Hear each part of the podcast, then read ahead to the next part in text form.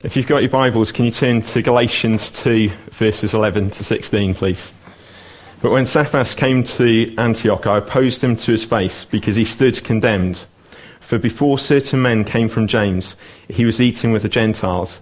But when they came, he drew back and separated himself, fearing the circumcision party. Can you imagine that for uh, this May election, by the way? The circumcision party. It doesn't sound so well as the Labour Party or Conservatives, does it?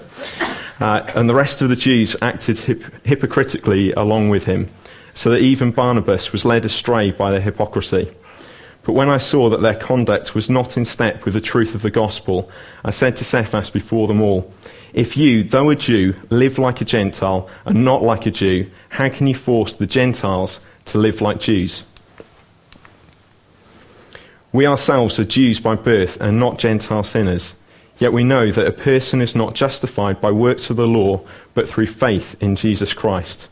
So we also have believed in Christ Jesus, in order to be justified by faith in Christ, and not by works of the law, because by works of the law no one will be uh, justified."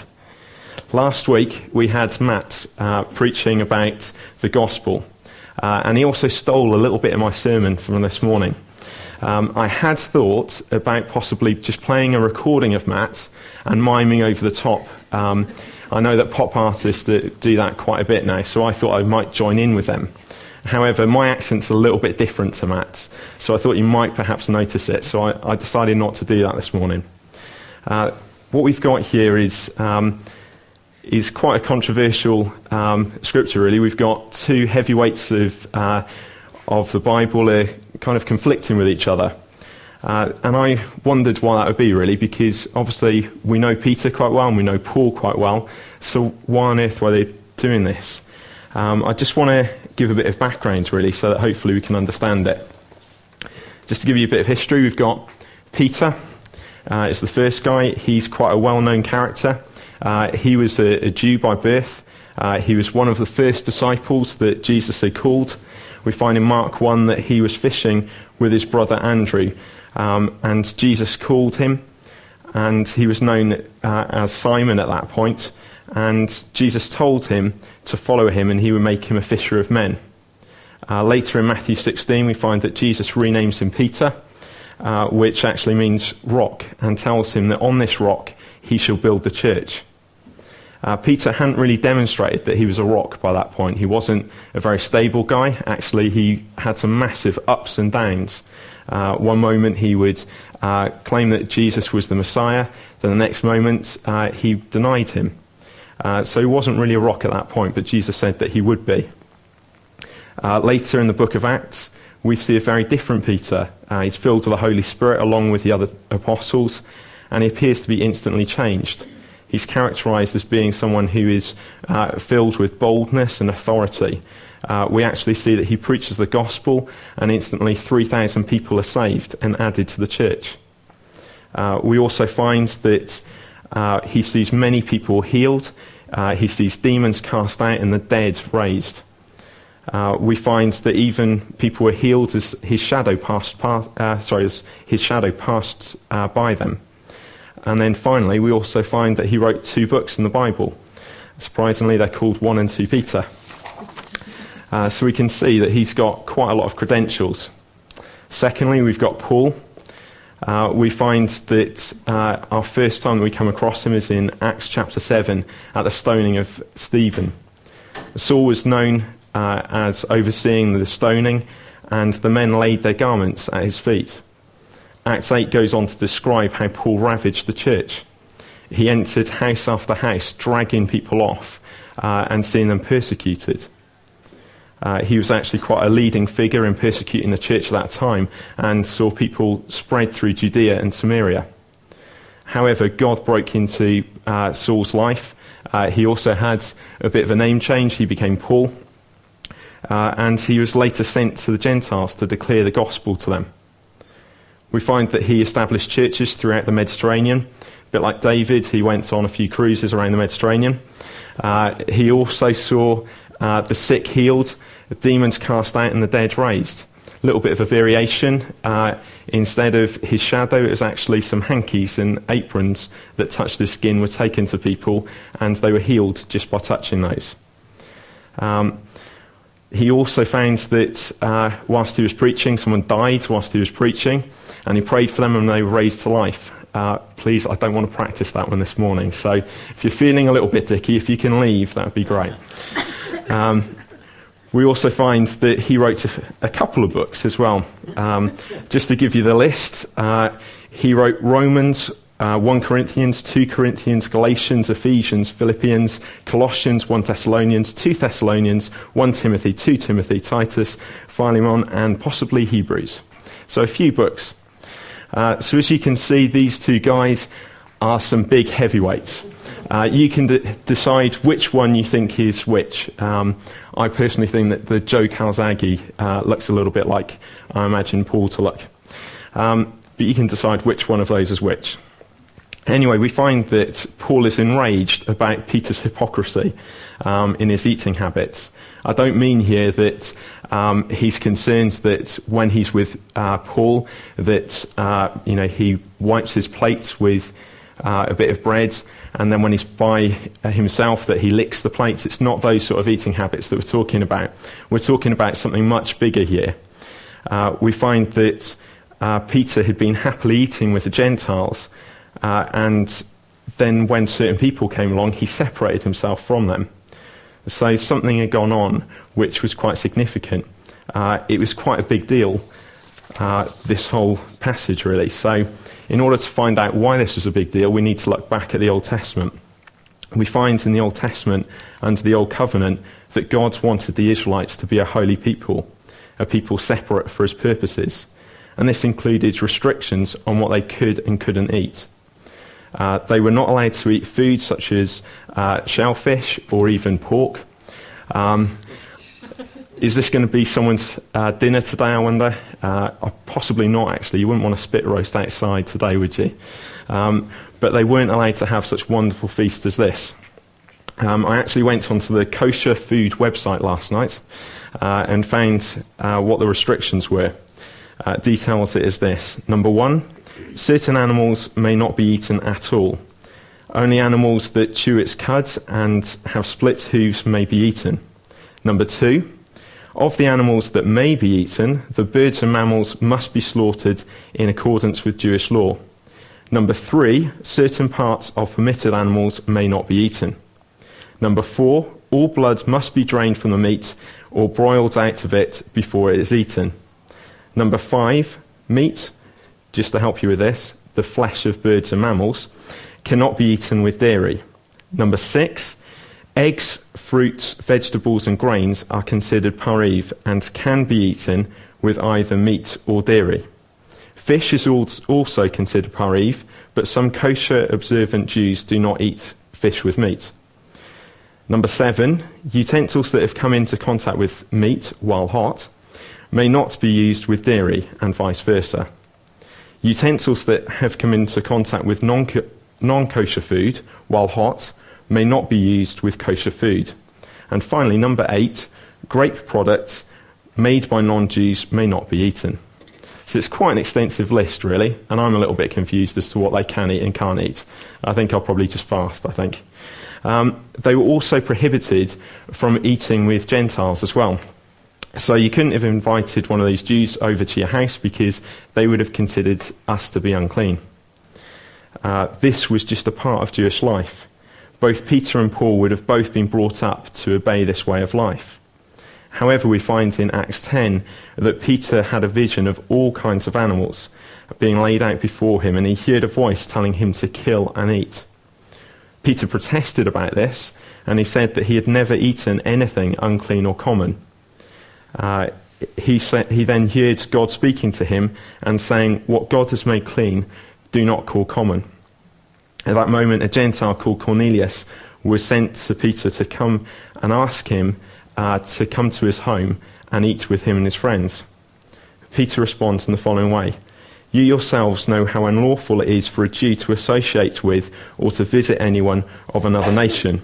But God has shown me that I should not call any person common or unclean. So when I was sent for, I came without objection. I ask you then why you sent for me." Peter then goes on to preach uh, the gospel to Cornel- uh, Cornelius and his friends. As, and as he did this, the Holy Spirit fell on these Gentiles. Peter then went back to the church in Jerusalem and reported all that had happened. Uh, we find at that point that Peter was criticised by those people in the church, uh, particularly the circumcision party. Uh, he was criticised for eating with uncircumcised men. However, Peter responded with the following words: "If then God gave the same gift to them as he gave to us when we believed in the Lord Jesus Christ, who was I that I could stand in God's way?" Again, in Acts fifteen, this issue raises its head again, as some people are preaching uh, that you're not saved unless you're circumcised. I'm not going to be circumcised, that's for sure. Um, it's Peter again who confronts this and rebukes them for putting a weight around the Gentiles' neck and standing between them and God. This may well have something to do with why Paul was quite uh, taken aback by Peter's response uh, in terms of his eating habits, because he had been someone who had been the first person to uh, go and preach to Gentiles. He had led the church into that. He had opposed those who said that it was wrong. Um, and now he, he was here um, being hypocritical in the way that he was behaving. Um, we see that it would have been quite significant that he had been eating with the Gentiles to start with. The Gentiles probably would have um, thought that he was endorsing uh, that it was okay for the Gentiles to be coming into the church. Uh, if you think about when you eat with people, uh, you have true fellowship with them when you have a meal. And this was actually a significant thing that he had done, but then he had turned back on that when certain people had come along. We find that he completely separated himself away from the Gentiles uh, because he feared the circumcision party, uh, to the point where even Barnabas was led astray by his behaviour as well. Uh, Barnabas was probably Paul's closest companion, and even he was led astray by these actions. We can see why Paul confronts Peter. Paul confronts him, saying that Peter has been living like a Gentile despite being a Jew, and now wants Gentiles to live like Jews.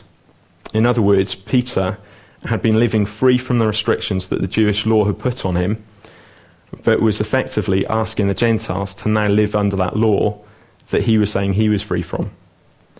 Uh, this is a serious issue, and one that Paul says in verse fourteen is not in step with the truth of the gospel. We're at a crucial point. Think of what it means to eat with someone, like I was saying. Uh, you have real fellowship with them, and now he's broken that by stepping away from them. Uh, we find that Paul confronts this head on and declares, we're not justified by works, but by faith alone. The law will never justify anyone. The law just points out what you have done wrong. It never justifies, it only condemns people. Uh, if we think perhaps about the laws of the land, um, just this week, I don't know if you've seen in the news, but a couple of football players have been um, answering to court uh, about their motoring offences. One of those is uh, this chap, some people might recognise him, Ashley Cole. Uh, he plays for Chelsea, although he doesn't play as much for them now because they've got someone better. Uh, but what happened this week was that he's been banned for four months from driving uh, because he was found to be driving at one hundred four miles an hour uh, in his nice new Lamborghini. Uh, he then turned and he said that Uh, this was because the paparazzi were following him, and so he wanted to escape them. Uh, so surprisingly, uh, he ended up getting a ban for that. Uh, we find that he'd broken the law, and there was a punishment that came as a result of that. The law says that he should have been driving at seventy miles an hour, and he wasn't. He was driving at one hundred four. Uh, I found that these. I wanted to really work out what it means to be justified, and the best definition I got was this one. It's an account that is given in your defence that is seen as having legal grounds for you to not incur the punishment for breaking the law. I'll repeat that again. So it's an account that is given in your defence that is seen as having legal grounds for you to not incur the punishment for breaking the law. Um, whereas self-justification can be defined as the act or an instance of justifying or providing excuses for one's own behaviour. What we find with Ashley Cole is that actually he was trying to justify himself. So when he was asked uh, why he had broken the law, uh, he used that excuse that he was trying to escape a photographer. I don't think that's a good excuse, really. We've got Tim on the front row, who's a photographer. Um, I'm not going to drive down the motorway at one hundred and four miles an hour to escape him, even though he is quite fast on his push bike.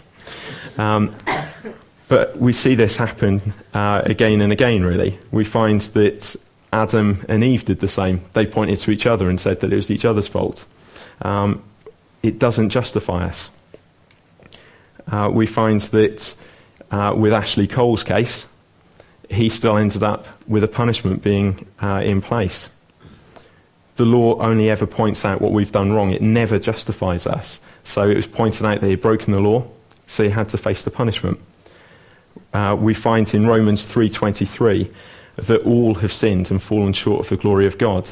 Each one of us has done that. All of us have sinned. All of us have failed. All of us have fallen short of the standards that God sets in place. Our sins deserve punishment. So Ashley Cole, he's got his punishment. But we deserve punishment for our sins as well. Uh, God would not be a just God if he just skimmed over it. He has to deal with it justly.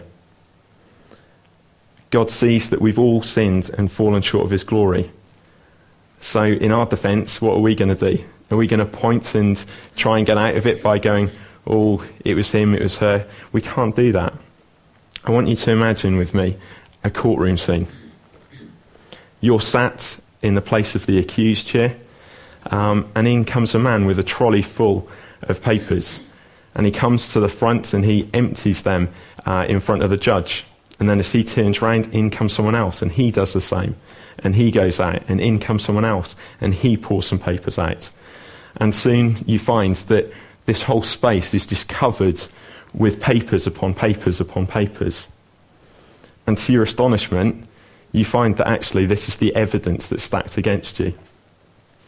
What's happened is that every single thing that you have done wrong has been written in this. You find that actually everything that you have ever done uh, has been written and logged, and it's in those files, ready to be prepared as evidence against you. What are you going to do? How are you going to get out of it? When the first one comes, do you stand there and say, oh, it wasn't my fault. I was running away from Tim. Uh, what about the next one or the next one? It, it, sooner or later, our defence won't be good enough. We can't justify ourselves. There's no way that we can stand up and say, I'm okay. We've all sinned and we've all fallen short of the glory of God. There's not one of us who is better than the other. Uh, we all stand condemned. We're all guilty and we all have rubbish pleas. None of us can justify ourselves. None of us has a good enough case to present to the judge. The sentence is death. Yeah. This is what the law brings. The law only ever points out our failings. It only ever points out that you failed and that you have no hope. It traps you into slavery, and you spend your time thinking about how you can get out of it. However, God broke in. We find that he sent his only son to be born and live on this earth. We find that Jesus lived a perfect life. We find that he lived up to those standards. He never broke the law. He lived a perfect life. Then he sacrificed his life for us. He died to pay the price that we could never have paid. He died so that we could have lived. Jesus died so that we would have a perfect plea before that judge. When the judge now asks, what can you say in response to the charges brought against you? You can stand there with confidence and say, I'm free. You can stand there and say that the price has been paid. This is the gospel. This is the good news. This is what it means to be justified by faith. It's not what we've done, but it's what Christ has done on our behalf. We find that the gospel declares that we have been made righteous by faith in Christ. It's one that declares that there is nothing that we can do to gain our salvation. The gospel declares that we do not earn our salvation, but that it is a gift from God freely given us.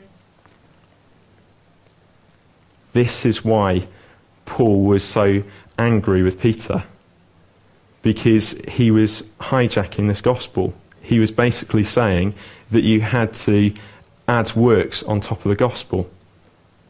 But none of us can justify ourselves with works. We find that there's so many religions in the world. People want to think that it's by their merit that they get to heaven. But it's not. None of us deserve to go to heaven. None of us deserve for the price to be paid, but Jesus has done it for us. There is only one way that we can be declared righteous, and that is through the blood of Jesus. At this point, I'd like to introduce you to this good-looking chap. Uh, you may see the family resemblance. Uh, this gentleman is called George Wishart. Uh, he was born in fifteen thirteen, and uh, he's one of my ancestors. Uh, he was actually one of the Scottish reformers. He was the mentor of John Knox, and uh, he was labelled a heretic for openly declaring that mother, sorry, that Mary neither had or could ever merit for his sins, let alone anyone else. He is also accredited for making an English translation of the Confession of Faith of the Churches of Switzerland. His translation includes the following. Uh, in the bit that he's talking about who Jesus is. And he only is our mediator and intercessor, host and sacrifice, bishop, Lord, and our King. Also do we acknowledge and confess him only to be our atonement and ransom, our satisfaction, our expiation, our wisdom, our defence, and our only deliverer, refusing utterly all other means of life and salvation, except thus by Christ only. George Wishart spent a great deal of time travelling around uh, Scotland preaching these sort of truths. Uh, he spent most of his time preaching from the book of Romans, declaring that we are justified by faith alone, that it's nothing to do with our works, nothing to do with what we earn, but only to do with the blood of Jesus. Uh, this so-called heresy uh, got this man killed. Uh, we find that in Uh, in March fifteen forty-six, uh, that the soldiers from Saint Andrew's Castle ushered George Wishart to his place of death. The executioner lit the fire and hung sacks of gunpowder around him. Wishart knelt to ask God for mercy on himself and forgiveness for his persecutors. Uh, his final words were this: "Had I taught men's doctrine, I had gotten great thanks by men. But for the word's sake and the true gospel, which was given to me by the grace of God, I suffer this day by men. Not sorrowfully, but with a glad heart and mind." He was then fixed to the stake and died. George Wishart and many others who have gone before him and have come after him have preached the very message that I stand here and preach today, that we are justified by faith alone. These are champions of the faith, and they stood their ground for the gospel. They realised how central it is to the gospel that we are saved not because of our works, but only because of Jesus. Paul makes this very clear time and time again. It is so important to Paul. Uh, we find that his past history, he had been a zealous Jew. Uh, he lists his credentials. He says that um, if anyone deserved to uh, be justified because of their works, it was him. He lists that he had been circumcised on the eighth day. He was of the tribe of Benjamin, and that he was a Pharisee. However, he realised that none of this would ever declare him righteous before God. And he declares the following in Romans three, verses twenty-one to thirty-one. "But now the righteousness of God has been manifested apart from the law, although the law and the prophets bear witness to it. The righteousness of God through faith in Jesus Christ for all who believe. For there is no distinction, for all have sinned and fallen short of the glory of God, and are justified by his grace as a gift through the redemption that is in Christ Jesus, whom God put forward as a propitiation by his blood to be received by faith. This was to show God's righteousness, because in his divine forbearance he had passed over former sins.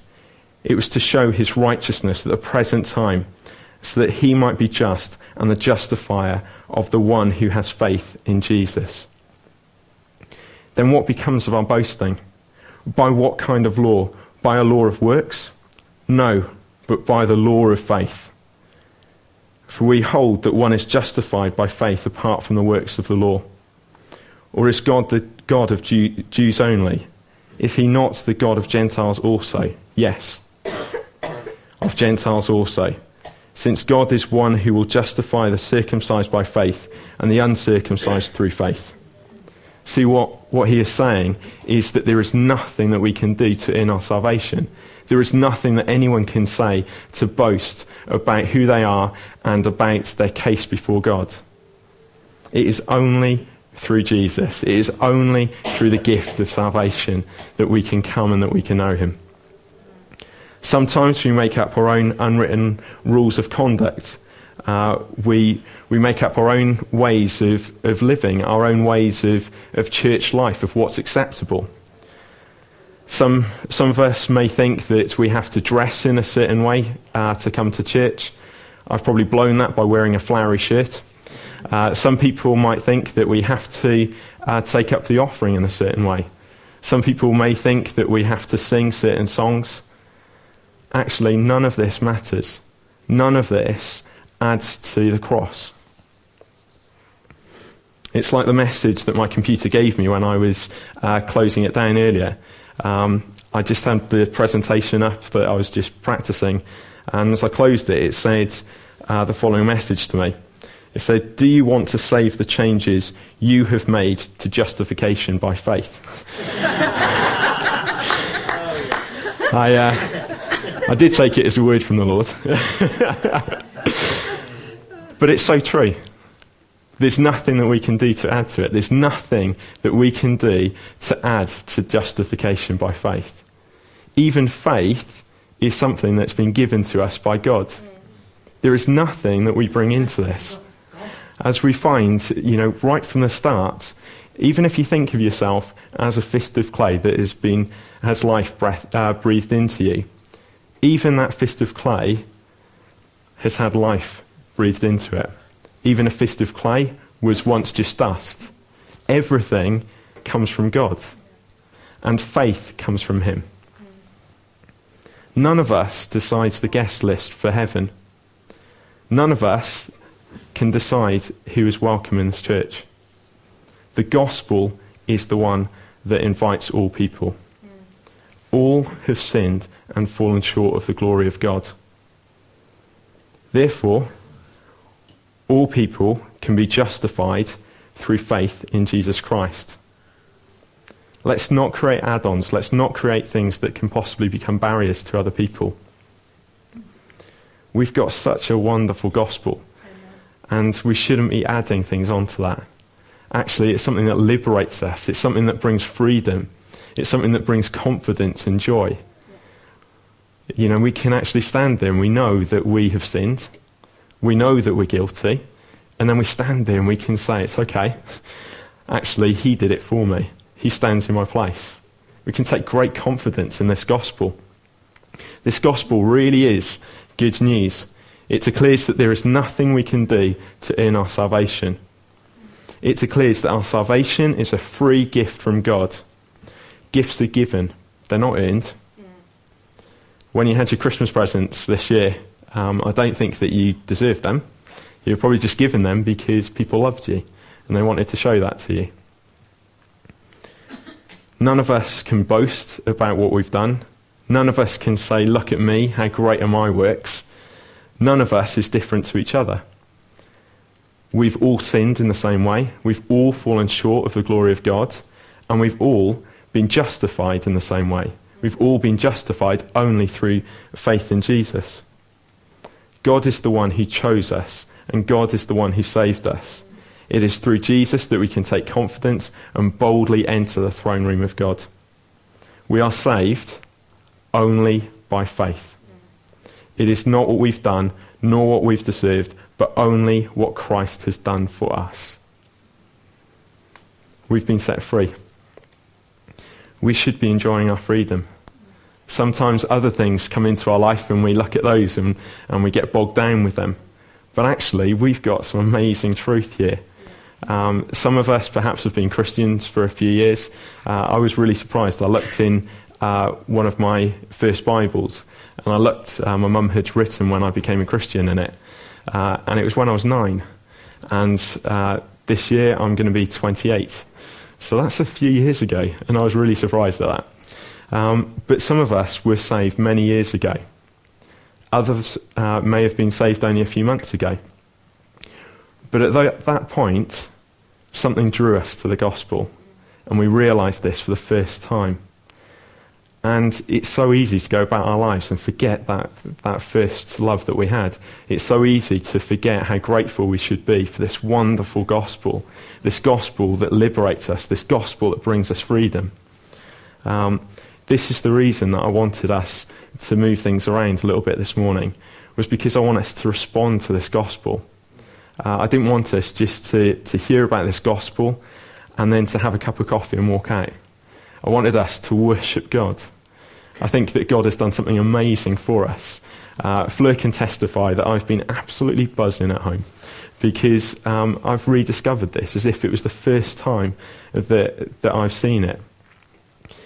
I find it amazing that there is nothing that I can do to deserve my salvation. There is nothing that I can do to make God love me more or less. There is nothing that I can do uh, to make him love me more. And I find it incredible. I find it incredible. There's nothing that drew him to me. There's nothing that I did. It's all about him, all about what Jesus did for us. And I find that something to praise him about. I find that something to bring joy. I find that something to bring confidence. I find that something that brings freedom in life and makes me want to share that with everyone that I know. It's something that sets me free. It's something that just brings a new lease of life. And I want us to discover that. I want us to respond to that.